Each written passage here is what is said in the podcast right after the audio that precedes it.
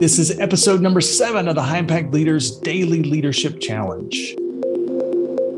Continuing in our week one principles to build trust and a team atmosphere, leadership principle number seven is to practice good listening skills.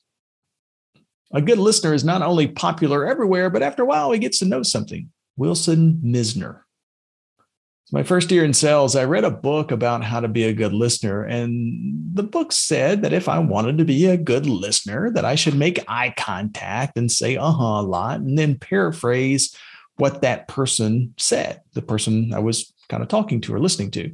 Uh, I couldn't wait to go on my next sales call. And I asked the prospect a question, made solid eye contact, said, uh huh, a lot. And then I said the words I read in the book over and over again.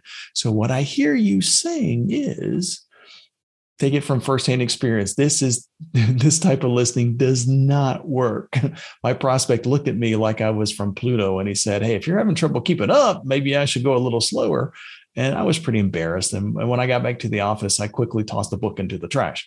So um, don't look for listening, quote unquote, techniques uh, because there the people who are great listeners do so because they want to be great listeners you know? They, not because they learn the latest technique or to trick people into thinking that they're listening when they aren't. Uh, so i've noticed that there are about four different levels of listening. Uh, and i'll give you kind of my rendition of these. So the lowest level listening is to just completely the, ignore the person.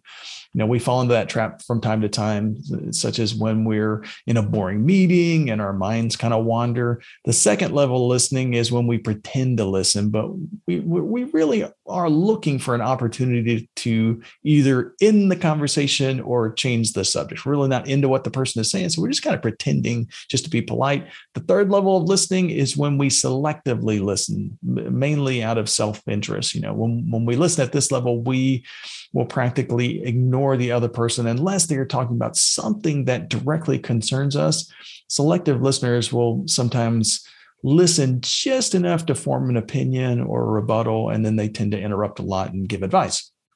When we move into this level of listening, though, a lot of times we do so to kind of try to speed up the listening process. But for the most part, this type of listening can actually slow down the communication process and, and give us a negative result. So the highest level of listening is what I call the attentive listener or focused listener. This person ignores all distractions and focuses totally on the speaker.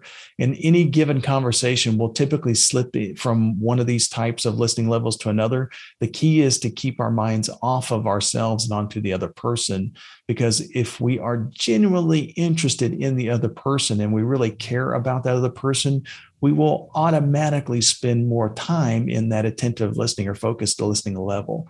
So, week number one, the final tip that we're going to cover in the Building Trust and Rapport Quickly series is to is principle number seven: be a good listener. So let me give you just a recap of what we covered this week. So, day one, we focused on avoiding criticizing and complaining. Day two, look at things from the other person's point of view. Day three, smile more. Day four, make an effort to remember names. Day five, avoid placing the burden of your problems onto other people. Day six, assume responsibility for clear communication. And then this week, day seven, practice good listening skills. Hey, by the way, we set up a free bonus pack for you at leadersinstitute.com slash bonus pack. You can go there and download it. It's free.